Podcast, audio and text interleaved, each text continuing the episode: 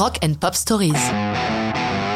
Chris Rea, The Road to Hell, Part 2, 1989.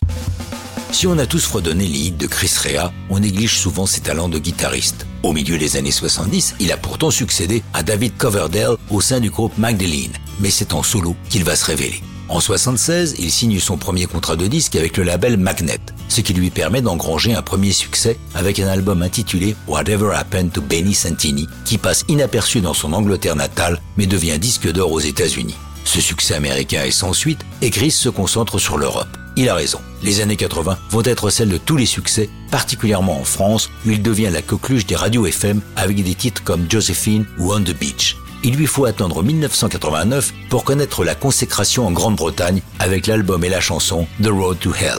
Aussi étrange que cela puisse paraître, The Road to Hell est en partie écrite dans un embouteillage. Ce jour-là, Réa se rend sur la côte sud-ouest du pays. Lui qui a si souvent tiré le diable par la queue, s'est offert une maison sur la côte avec ses premiers droits d'auteur. Oui mais voilà, pour sortir de Londres, sur l'autoroute M4, c'est l'enfer. Bloqué depuis presque une heure, il a l'idée de cette chanson. Et au moment où il parvient enfin à l'intersection avec l'autoroute M25 qui va l'emmener vers sa destination, il a déjà écrit la majeure partie du texte.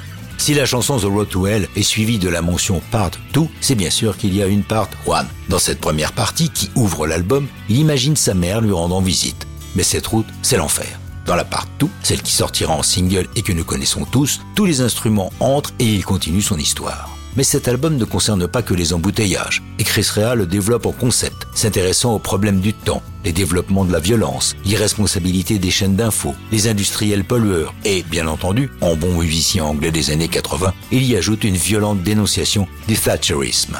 Cette route vers l'enfer l'emporte au paradis des classements. Pour la première fois de sa carrière, son single entre dans le top 10 britannique. Quant à l'album, c'est à la première place des hits qu'il s'installe. En 2010, pour lever des fonds pour une œuvre charitable s'occupant d'enfants atteints du cancer, Chris Rea fait don du papier original griffonné à l'intersection des autoroutes M4 et M25.